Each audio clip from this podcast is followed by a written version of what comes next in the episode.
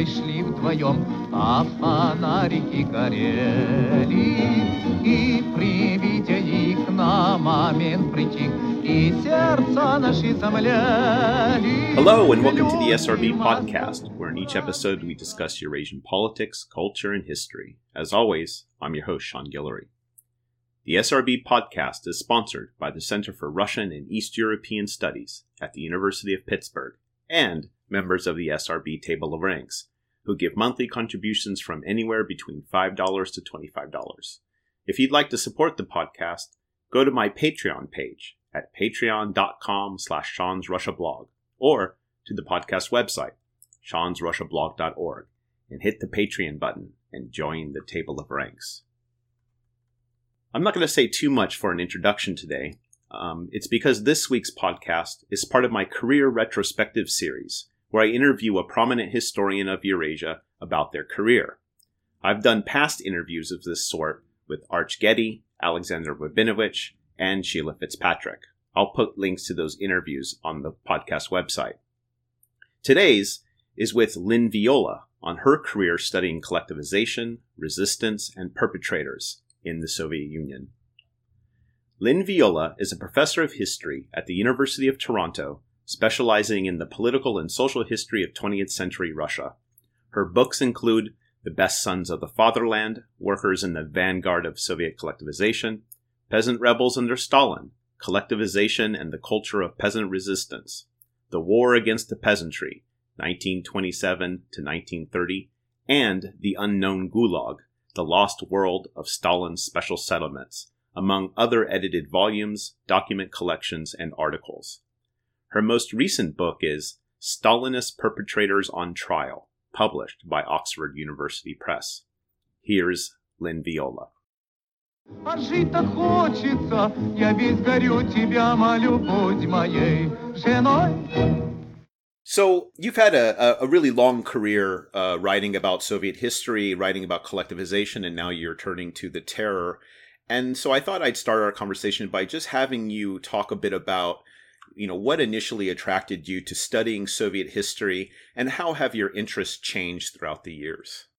Well, initially, I was attracted to Soviet history um, through literature. Actually, it wasn't Soviet history at all. I was interested in the Muscovite period and Imperial Russia.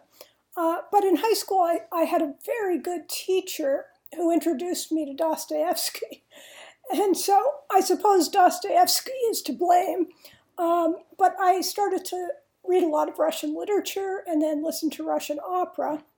And uh, my first major was actually psychology because I decided I'll never learn the language. And so it was only as I began to uh, actually study the language that I thought, well, maybe there's something here. Um, and as I said, I first wanted to study Muscovy, but I was at Barnard College when Sheila Fitzpatrick was at Columbia, so my interest changed. Uh, she was very dynamic, and um, you know, I, I, just thought there was a lot more that could be done in that period than in the earlier periods. Um, in terms of how my interests have changed through the years, um, you know, my main interest when I started was to look at workers. I was at the tail end of uh, the whole generation that did labor history. But once I started to follow uh, the 25,000ers into the countryside, I became interested um, in uh, collectivization and what was going on in the countryside. Um, so I spent most of my career uh, in the village, so to speak. Um, but more recently, I've become interested uh, in violence, something that's always been a part of my study. But it really pushed me to advance into the, the uh, later 1930s and the mass operations to take up collectivization in in the you know late 70s and early 80s uh, uh, in this period of uh, an intense debate in Soviet historiography about you know you know regime support, uh, looking at social history, writing about workers and peasants. Um, how was how did you approach this this big issue of collectivization, particularly since you know the main uh, you know the main historiographical look at it was you know, this is coming from, this is all Stalin. In some cases, it's kind of a form of genocide. This is emblematic of the totalitarian regime. So, how did you uh, approach this topic, and and how did it send you in a different direction? Uh, well, to start with, you know, I was interested in the social base of Stalinism, um, and this was, you know, the influence of Sheila Fitzpatrick. But I think you know, other people in other areas like German history didn't find the question quite as surprising as some of my colleagues did. Um, so it seemed quite logical to me, actually, to look at this question of, of social base. Uh, but in terms of collectivization, um, once I, I moved on to resistance, which actually happened pretty much simultaneously with the study of the 25,000ers, although although it's often, you know, been I've often been said to have moved from one topic to another. But my first article, Bab'i bunty, uh, was in 1986, so very close to while I was writing the book on the 25,000ers. But I guess the thing with collectivization is I brought a social historian's perspective. So as much as politics never leave uh, my work, and I was interested in the role of Stalin, the role of the state, I was equally interested in trying to get at the question of peasant responses to collectivization. And that's why I use this uh, umbrella um, of resistance to begin my study um, and to try and present voices from the countryside um, and to weave together some kind of a narrative based on those voices. One of the the big questions I think you know historians are still maybe to some extent still struggling or you can correct me if the, this question has been solved but why did the soviet government decide to collectivize agriculture in the early 1930s well it's a good question. Um, i can't say that it's been solved. I'm sure every generation will have different answers. Um, but i think there are a variety of reasons and i think it's important uh, that we accept that this is a multi-causal uh, explanation. Um, it's too simplistic to simply say it was a struggle for grain, although it was a struggle for grain. Uh, but it was more than that because the state at this point was, in a way, to use terminology from the period, bringing the October Revolution to the countryside.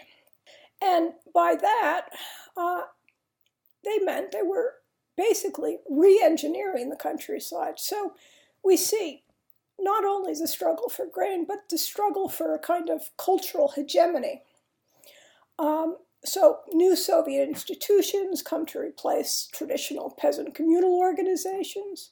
We see the silencing of potential opposition through the destruction of traditional elites.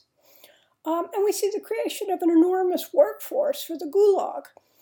Um, now, ideology, of course, has to be brought in to the subject because the way in which collectivization occurred, particularly in terms of so called class struggle, um, really colored the whole operation. And you can't understand collectivization without so called dekulakization. Um, so ideology is important, and then certainly Stalin is, is, is important. Um, you know, Stalin is the central actor in the decision to go ahead with collectivization um, in November and December, and he is the central actor in terms of revising the final uh, decree on wholesale or Sploshna collectivization. Was there? I mean, one of the, the just to give a couple of standard explanations that that I know of is one is there is indeed a grain crisis um, in the late twenties, and one of the models in which they take on is this is so-called uh, Ural-Siberian method, where they just start, you know, resorting back to civil war practices of taking grain, right, and fulfilling quotas. And then, so there's a grain crisis, and then there is also uh, some historians have suggested too. There's a war scare in 27, and this prompts the government to be, begin being really concerned about attitudes in the countryside, but also if there is a war to break out, how will they actually feed the military? Um, there is a lot of grumbling in cities uh, of the high prices of grain, um, and there's a growing sense that the the NEP model um, is is coming to its end.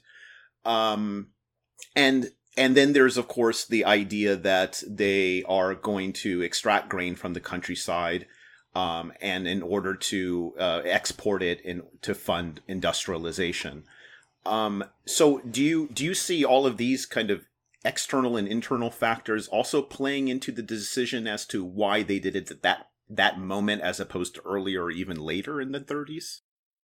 I think so. I mean, I think the war scare was pivotal because it was used to convince um, sectors, particularly in, in urban society, uh, that collectivization was the solution to problems, whether it was problems of food, or problems with um, getting grain to pay for uh, exports and therefore hard currency for defense. Um, and uh, there's no question that uh, the distribution network, the ability for the state to get grain, seemed to break down in the late 20s. Um, collectivization presented itself as a solution to many problems, but uh, in terms of grain, it became a control mechanism. The collective farm was a control mechanism. Uh, it was much easier for the state to deal with some 200,000 collective farms eventually, uh, as opposed to millions of, of peasant households. The other issue, too, that I, I see, in, in not just in your work, but also in others who have addressed the issue, it seems that I, I get the impression, and, and you can correct me if I'm wrong, that the idea to collectivize almost developed after the fact. In the sense of the, the initial thrust was to take grain, and then the the need to collectivize was I don't want to say devised, but certainly implemented after the fact. Is is is this the case? And is this the case? How do you understand that in terms of like say Stalinist decision making? Well, I think there's little doubt that um, there were a whole lot of assumptions about how to collectivize, about collectivization. Um, but overall, I think Stalinism is reactive. And so once they decided to take the grain, and Stalin basically removed any kind of moderation, um, then they had to figure out how to do it, whether it was getting people out to the countryside with specialized knowledge, um, or whether it was actually, you know, moving the so-called class enemies out of the village. Um, we know that that the uh, directives on what to do with the so-called kulaks are really only being developed in February 1930 um, in a commission led by Molotov. But by this time, people have already been dekulakized. People are already on the trains heading out. So I think you know it's important to sort of match these ideas and assumptions about collectivization uh, with what became a very reactive Stalinism. Um, you know, it was sort of like make a big push and then start to build. Yeah, and that that's that's I think a really interesting key moment too. So your first book, Best Sons of the Fatherland, um, put forward you know a couple of main findings. One is the integral role of workers as participants uh, in the process of collectivization, and, and them as a possible base of support for that drive and for the Stalinist government more generally. And then the other thing, which is really incredibly striking in in this book, is that and and mind you, you, you wrote this book without the use of archive material for the most part. Is this the sheer lack of central control in terms of how collectivization is carried out? So, what did the process of collectivization collectivization look like on the ground? Well, first of all, you know, let's let's remind your listeners that the Soviet countryside uh, was undergoverned at the best of times, um, and we're talking about a huge expanse of geography here. Um, so, you know, one couldn't expect that plans would simply be laid and then implemented. Um, what we have when wholesale collectivization begins in the winter of 1929 1930 was mostly a race for percentages among various uh, party and Soviet committees, um, and the creation, and that may be the wrong word, but the creation of paper collectives in other words, a collective farm in this early period uh, was mainly a charter with X's or signatures. Um, sometimes uh, that was accompanied uh, by mass meetings. When the 25,000ers arrived, for example, they often claimed that they'd have a series of meetings, and this was the ideal scenario. You wanted to meet with women to sort of head off the opposition. Uh, you wanted to meet with komsomols and other activists, if they existed, to try and get some support. Um, so it became a time of many, many meetings. Uh, there was also cultural war going on. So there were attacks on the church. Um, and this played a role into peasant resistance at the time. Um, at times in this early stage, animals, work animals, were socialized. Um, and quite often, uh, village elites were taken out, the so called kulaks. And as Misha Lewin argued, this was a warning to the majority of peasants. You could also be a kulak. Um, but I think it would take the better part of a decade to actually establish collective farms. Um, as late as 1938 or 39, if I remember, there was an article in Sovietskaya Yustitsia, this is a, a legal journal, uh, referring to the failure to eliminate strip farming within collective farms. Um, so this is a process. It um, it occurs more quickly in the main grain producing areas, but it takes a very long time elsewhere. And I think it's also important to, to point out, too, is that the sheer infrastructure necessary to collectivize uh, just isn't present. I mean, That's like, right. you know, a simple issue is like if you have a village and, you know, some of the families own cows, you have to collectivize those cows. You actually have a, have to have a central place to house them, but that a large barn or a large facility doesn't exist in these villages. That's right. And the solution then was to collectivize or socialize the animals and then return them to their owners. Other, in other cases, animals were pulled together somehow or another, and it could be a disaster um, if they were, say, left in, in some sort of central place without the prerequisite enclosures and care. Another thing that as you said is already present in in best sons of the fatherland but is really developed in your next couple of books uh, peasant rebels under stalin and then the document collection of war against the peasantry.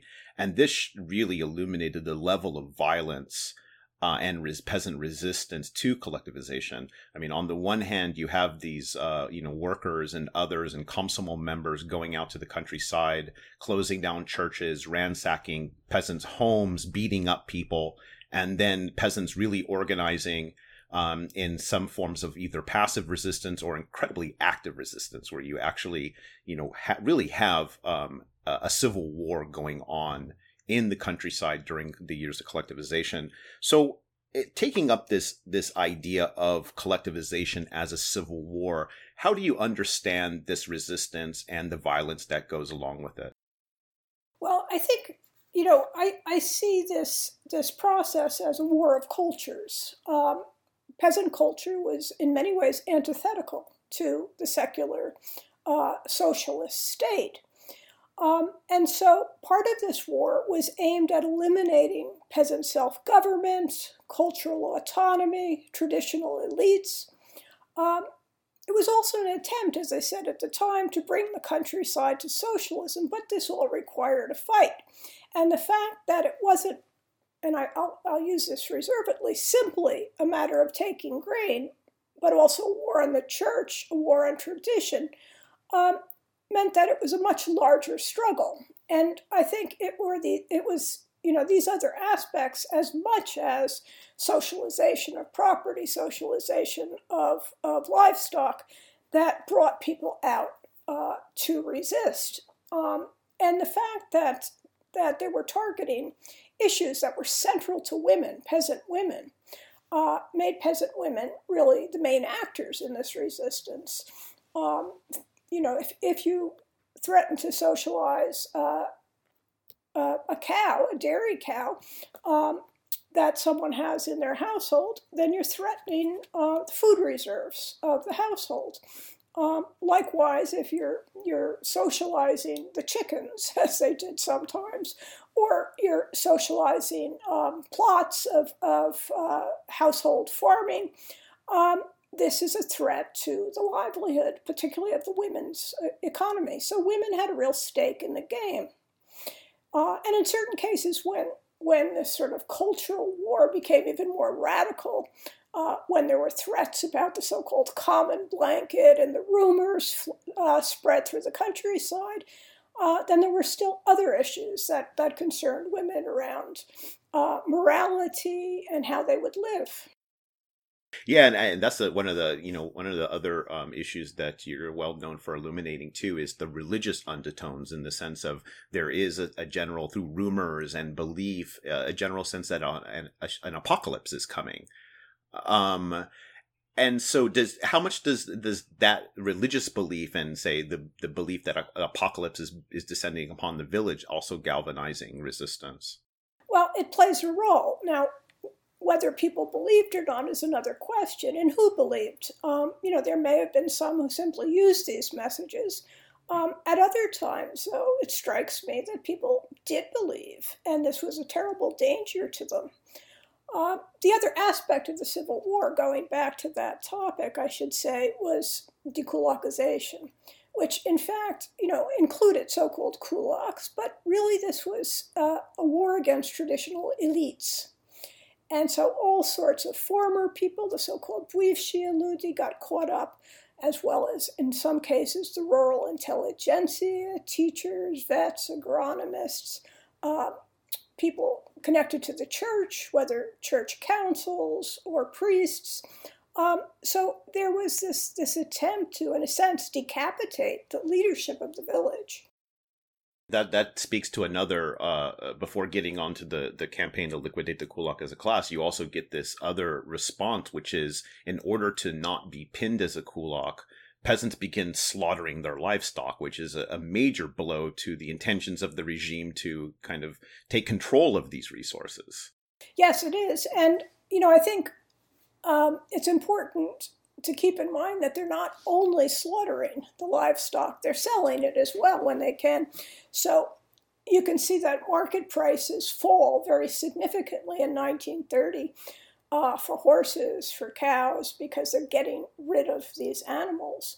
Um, and, um, it, you know, what, what I try to do is show that this is not simply this irrational slaughter of animals with everyone eating the meat and then, you know, um, just being uh, sated for weeks. Um, that this is, in fact, a tactic. It's a reasonable tactic to try and get rid of these animals, and it's not simply by eating them.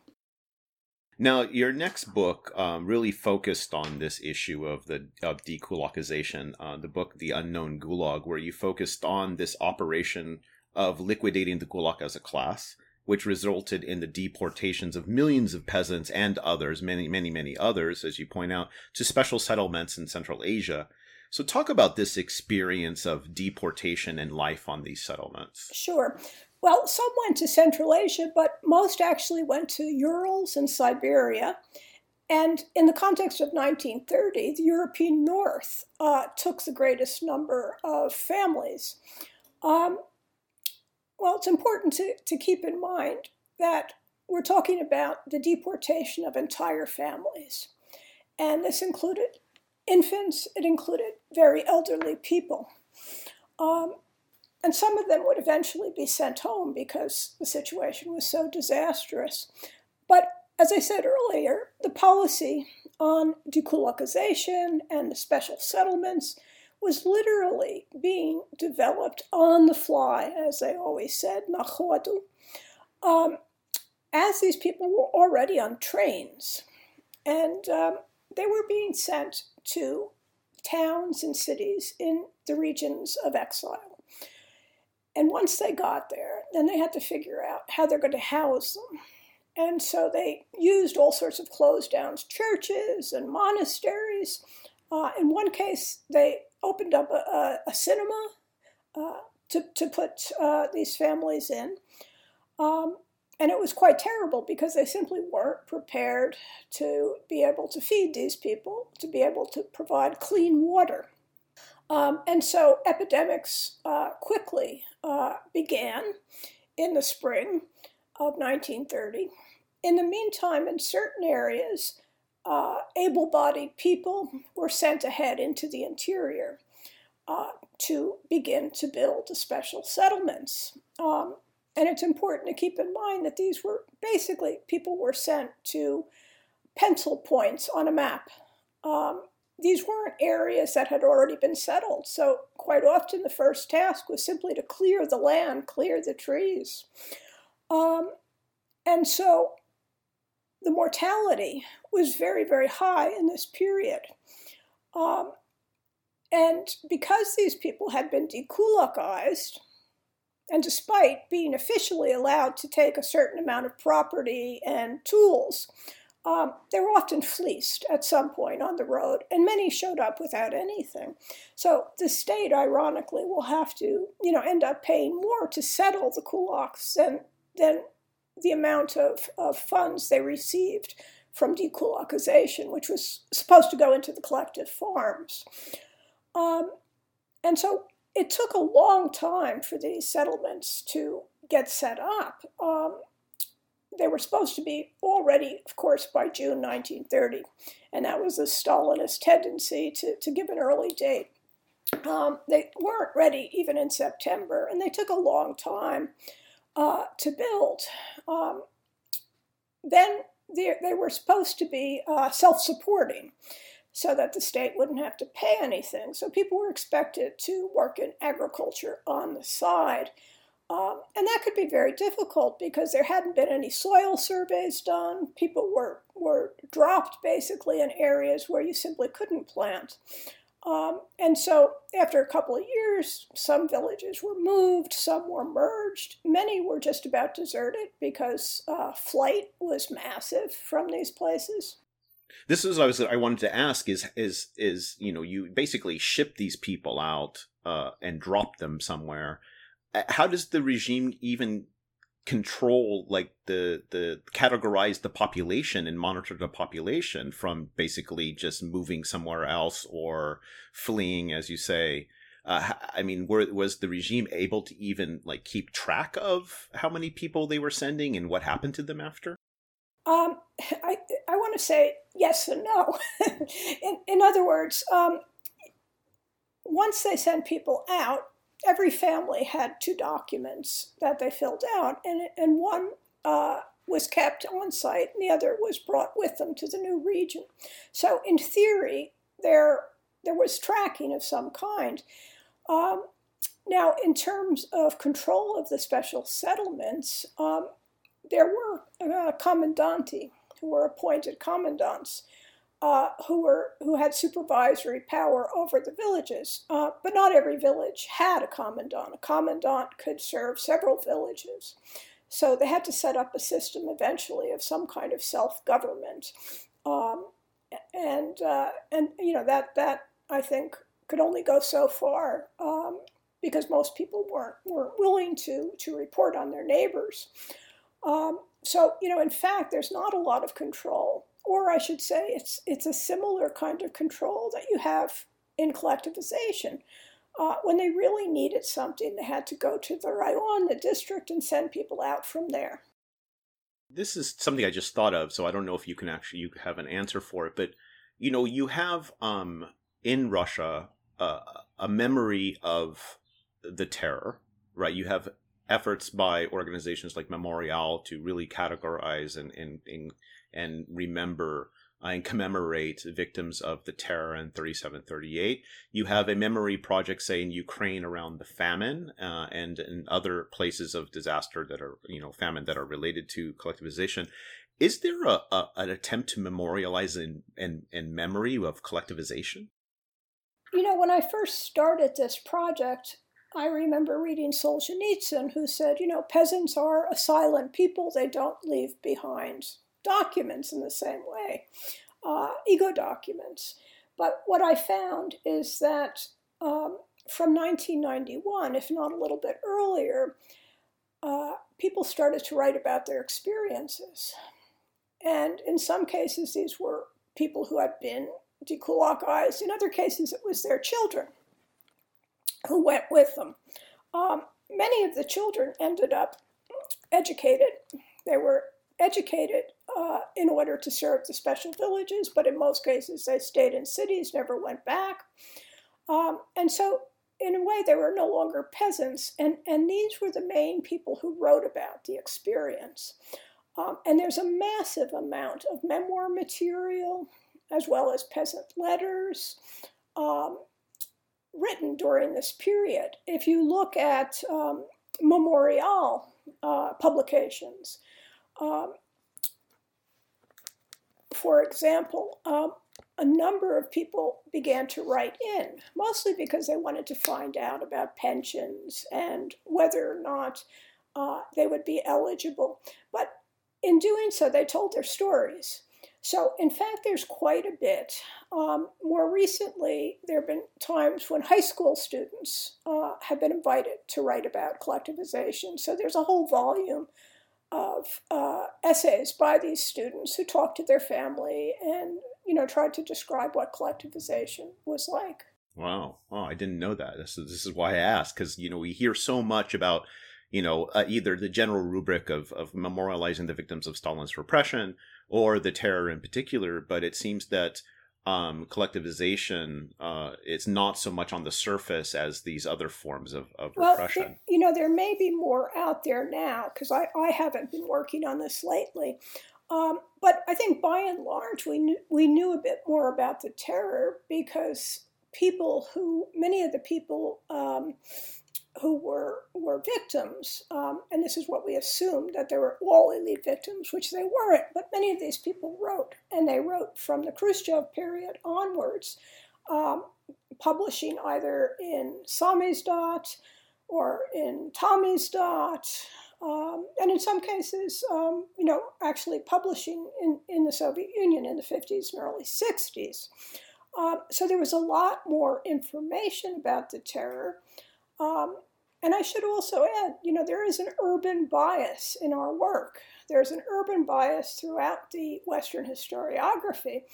Um, so people weren't very interested in peasants. Um, you know, they, they were much more interested in intellectuals and workers um, and other categories. No, you were uh, one of the the you were in the cohort of some of the first historians uh, and social historians in particular that got to delve into the Soviet archives after 1991. Um, and and this not only influenced your your books after Best Sons of the Fatherland, but also it allowed you to uh, work with research teams both in the United States, Canada, and Russia to produce, you know, uh, you know, vol- massive volumes of just archival documents on collectivization, and also most recently you're doing this with NKVD documents uh, relating to the terror. So, talk about this experience of being able to get access to these materials, and also, you know, what kind of information do they tell us? And when you look at these documents, what did they reveal?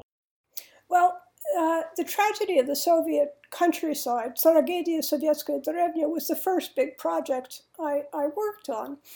And Viktor Petrovich Danilov was the main force in that project.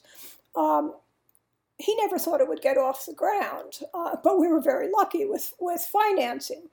Um, and so um, what we did was we had access to all the central archives in Moscow, and that included the FSB or former KGB archives. Um, we weren't allowed to actually sit there and work. Only Danilov was, but he was allowed to bring out Xeroxes. Um, and as as you know, there's a lot of, of um, documents from that archive that, that came into that that that project. Um, I often like to say that, that this was my second PhD, um, that I really learned how to work with documents, um, how to work with different kinds of documents, um, how the archive, how to, how to figure out how the archives were organized, um, came with this project. Um, we had, you know, a vast overview looking at, you know, any institution that had any role. Um, so it allowed me to see the interconnectivity of these various institutions in the implementation of collectivization. Um, now, my current project, uh, which will eventually uh, have four volumes of documents, the first volume is already out, is based on documents from the SBU, former KGB archives in Ukraine. And uh, that archive is, is pretty open. Um, and I can say that, you know, what we've been working on has been looking at perpetrators. And we decided that the best way to look at these perpetrators was to look at criminal cases against perpetrators who were arrested after the Great Terror and charged with so called violations uh, of socialist legality. Now, we know that the real person who was responsible was Stalin, so he needed scapegoats. Uh, and this purging of the NKVD, you know, went on all through the Great Terror, but it's this last generation uh, in Ukraine, mostly Uspensky people, uh, who were caught up in this scapegoating. And so they left massive criminal files, um, which have all sorts of documents. Um, they are in the thousands of pages. And what this showed me working on this project is that there is so much material out there that we could begin to look at the terror uh, in different regions, in different places. Uh, the kind of studies of the French Revolution that occurred by region, we could do this for the terror. Um, and so, what does this mean? Well, it means that we only have the tip of the iceberg in documents, assuming assuming documents were not destroyed in Moscow. And without access to the archive in Moscow, I think we're always going to have an incomplete picture, particularly if you're someone like me who likes the nuts and bolts of history, how things were done, how things were implemented. Um, also, in using these more recent archives in Kiev, uh, you get to see, you get to take a look back at 1937 and 38 and see what actually was going on. Um, all the documentation that I've looked at on 37 and 38 is quite um, black and white. Uh, it's, it's not convincing for its authenticity. Uh, but you start to see by looking at the perpetrators, um, you know, why this was the case. And it was because they were falsifying, uh, they were using torture to force people to sign false statements. Um, and they were also sending so many people through this process that, as one perpetrator said, you know, I had no choice. If they wanted 100 confessions a night, I had to beat people.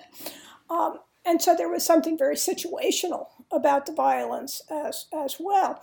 But we can only see this, you know, through these through these documents. So it's not simply a look at perpetrators; it's a look at the bigger picture uh, behind what's going on.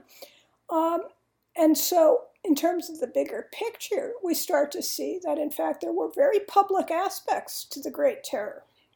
Uh, you know, both in terms of the way the NKVD caroused at night in parties, uh, the way in which the clothing of murdered people showed up at peasant markets, um, we see the chaotic state of the NKVD, the constant transfers. One NKVD guy said, you know, it was worse than serfdom.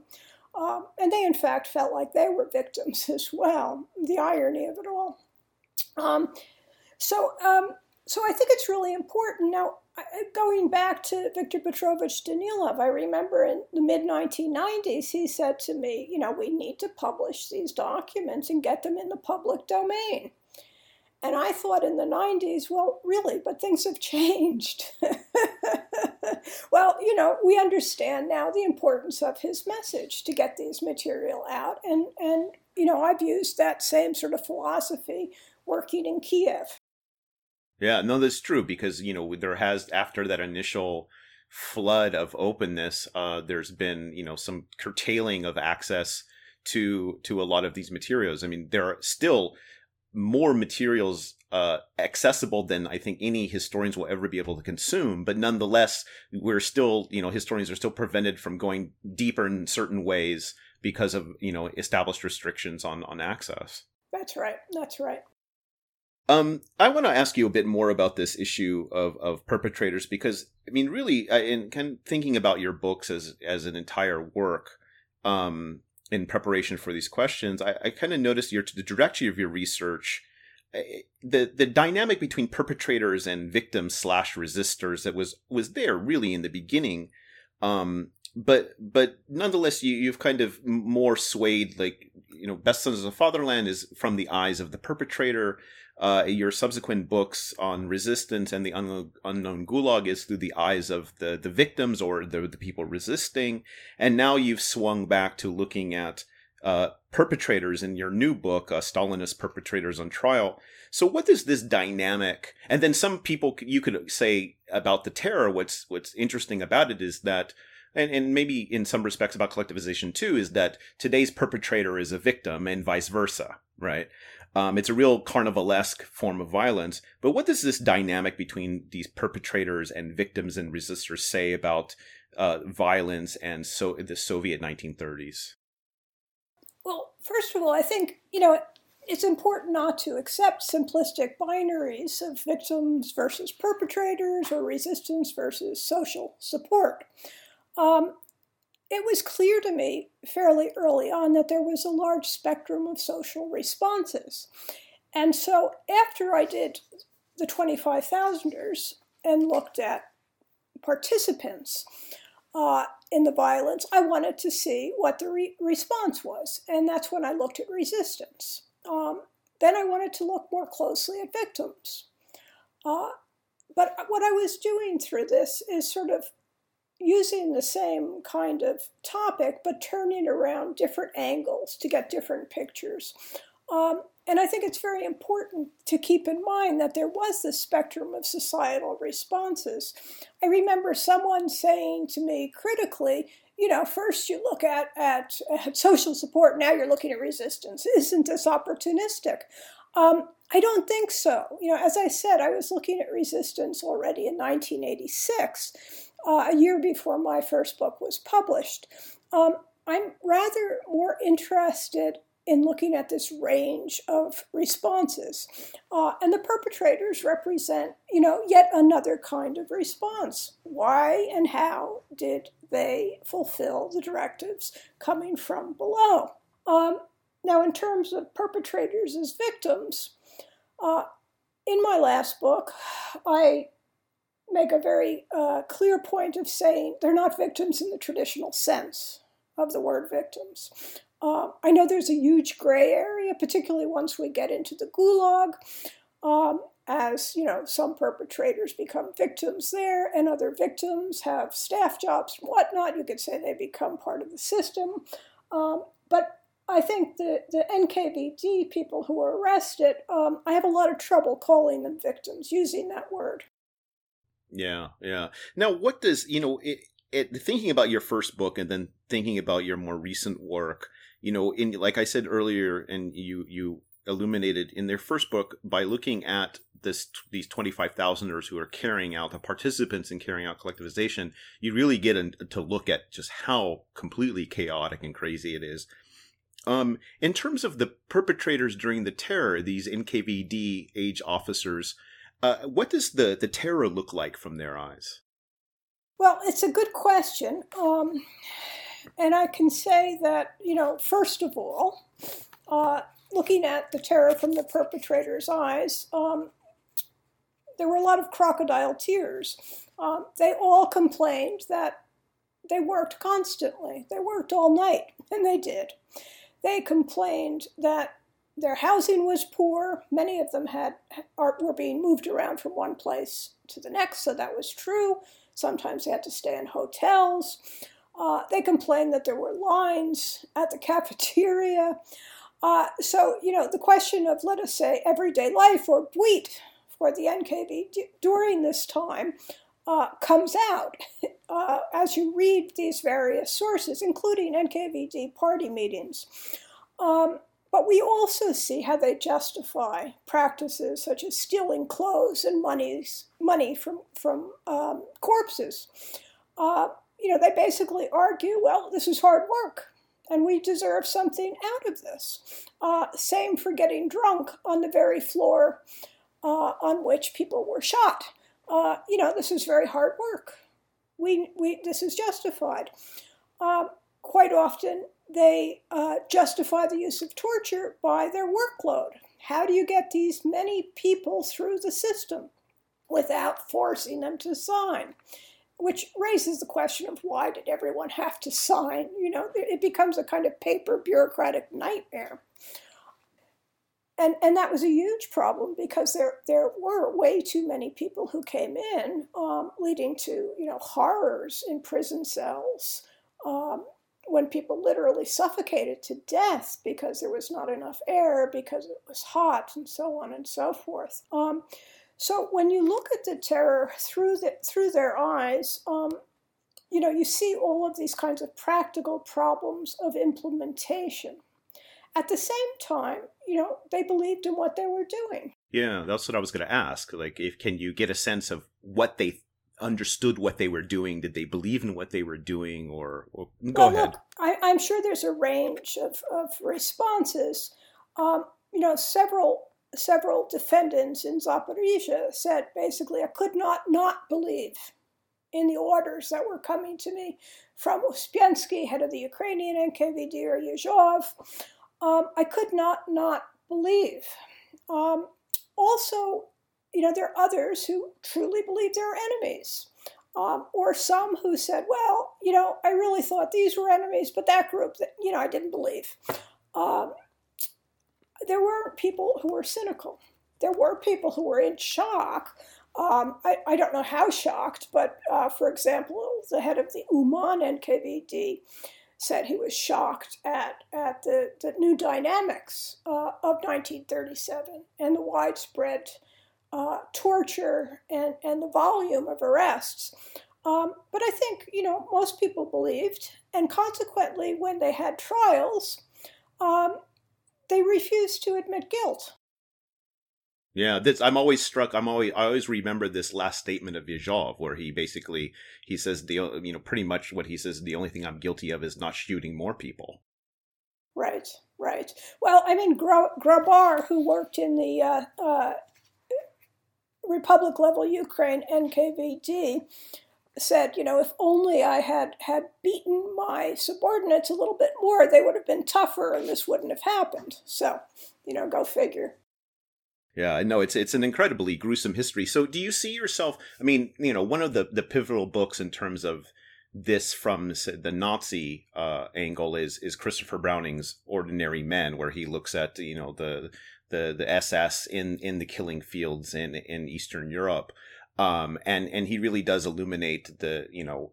I mean, I hate to call it the difficulty of the job too, but it, he really shows the re, the the impact on these people do you in terms of their psychology in terms of their their physical physicality how do they deal with with the acts that they're committing do you get a, a, a sense of um, the types of people these perpetrators were in terms of their mentality well you know i think probably the truly pathological among them were rare so we're not talking about pathological people at the same time, I have some trouble with this notion of ordinary people, um, ordinary men.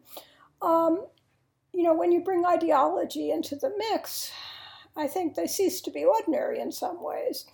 Um, but in terms of, of Soviet perpetrators, the NKVD people I look at, um, these were people who were in a military type organization and they followed orders. Um, and they always said, you know, we were following orders. Um, so, you know, I don't, I don't think this question of whether they're ordinary or not really plays much of a role. They were ideo- ideologized. They were part of an institution that had its own culture. Um, but I think where where Browning is very interesting is, is when he looks at the situational aspects uh, that that enabled uh, and shaped uh, what these people did. And in that sense, there are a lot of commonalities, not just with the Nazis, but with, let's say, you know, the U.S. and the Phoenix program during the Vietnam War, um, and other other types of terror, where you have these situations where you need people to confess, uh, and you need to present the story to them. Um, and it often results in the use of force, the use of, of, of repression, and that is situational. Um, I only take that so far, though, because you know I think these people have to uh, be held responsible, and, and and I'm I'm not saying let's have have have a, a trial. Um, that's completely unpractical, uh, and would not do anything. Most of them are, are long gone. Um, but I think that there was a kind of con- con- constrained agency um, that these people were able to make use of. Um, and you see it as they deviate from directives or they interpret these directives creatively, which in most cases means extreme violence. One of the things, like I, here, I'm thinking of uh, Wendy Goldman's two books on the terror, terror in the factories, and then her her intimate enemies book, which you know, one could say provides a different image of the perpetrator, and that is the participation of, you know, pretty much average citizens, neighbors, uh, in denunciation and in having, you know, people they know arrested or pe- people who they work with. Um, do you get a sense of uh, from looking at the NKVD these NKVD guys? Do you get a, a, any indication of how they understood that other aspect of how the public was participating and responding to this violence? Well, I, I, should say first there's a wide range of actors that are that are complicit, and there's there's no question about this. Um, whether we're looking at, at, doctors or lawyers or party members or NKVD members, um, or we're looking at, at the auxiliaries that the NKVD needed in order to, to shoot, basically. Um, so all sorts of NKVD couriers, chauffeurs, and others are dragged into this. Uh, firemen, postal workers get involved, are forced to get involved because of the sheer numbers, um, as is the, um, the militia, the, the regular police. Um, through my work, I haven't had a chance to see average people, um, say in the factories, um, except in, in, in the role that you know they're resisting, uh, not not so much resisting as as um, you know victimized by all of this. So, for example, there was a real push to purge the factories of so-called national enemies uh, by July 19. Uh, 1938. Um, and that led to a massive amount of violence uh, against factory workers. Um, and so what I see is pushback, people trying to either hide certain kinds of, of um, biographical data of people who were supposed to be arrested, or people literally complaining. Um, the head of one factory went directly to Khrushchev to complain. Um, so I see that side of the picture. I have no doubt that there is social participation, but it hasn't been uh, what I have looked at uh, for for the most part. Um, now, one of the features of, of both of these mass processes of violence, collectivization, and the terror, one of the things that's clear and and really I think shows the the how the role of Stalin is so integral, and that is when he uh you know gives his dizziness with success article and when he basically stops the terror and, initiates a purge of the purgers you know he it shows that when it comes down to it he could either stop or s- start or stop this process um so eh, why does in both of these instances where he intervenes to put an end to the process what is the reasoning for stopping it um, well i mean first let me say that in both cases, both with um, collectivization and the terror, um, you can you can also see Stalin's intervention as the last stage in a process.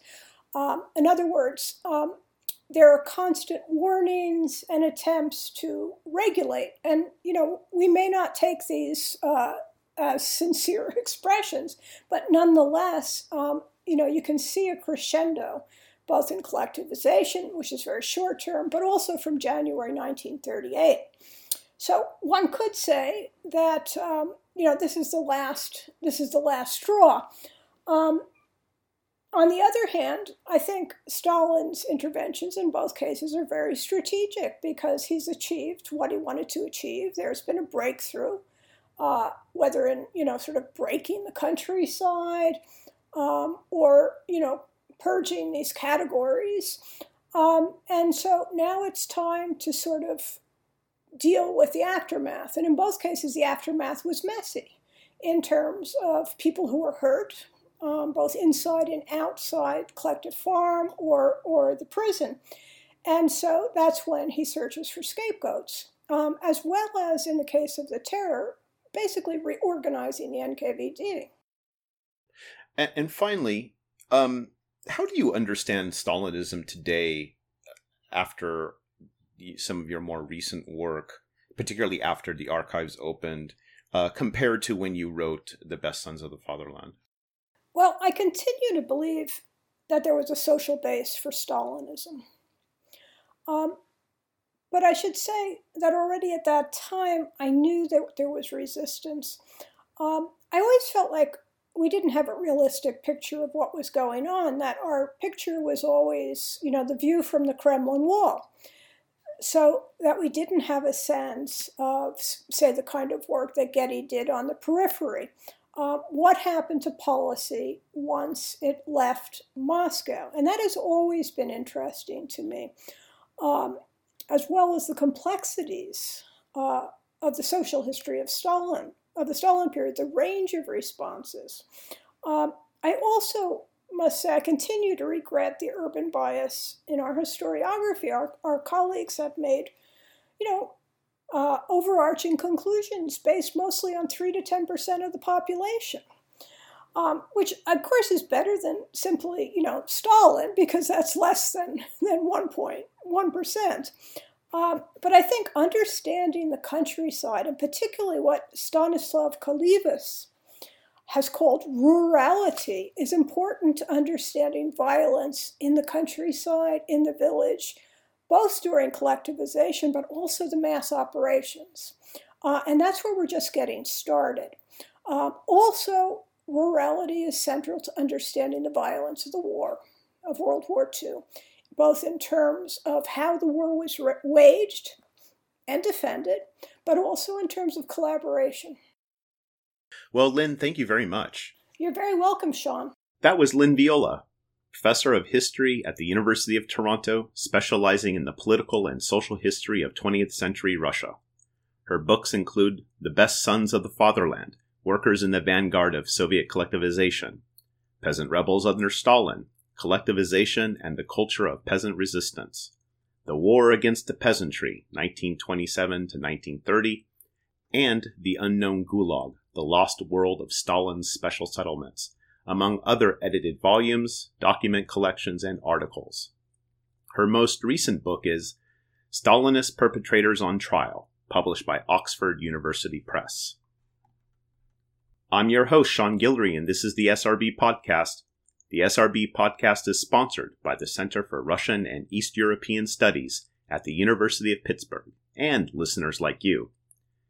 If you enjoyed this podcast and want to help support it, please take a moment to share it on Facebook and Twitter, like my Facebook page, Sean's Russia blog, write a review, or recommend the show to your friends. The SRB podcast comes cheap, but it's not free to make. You can help support it by joining the table of ranks at seansrussiablog.org. Thanks to all my high excellencies, high wellborns, and noblestnesses for your continued patronage. You can find past shows on iTunes and SoundCloud, or you can download them directly from Sean's seansrussiablog.org as well. Until next time, bye.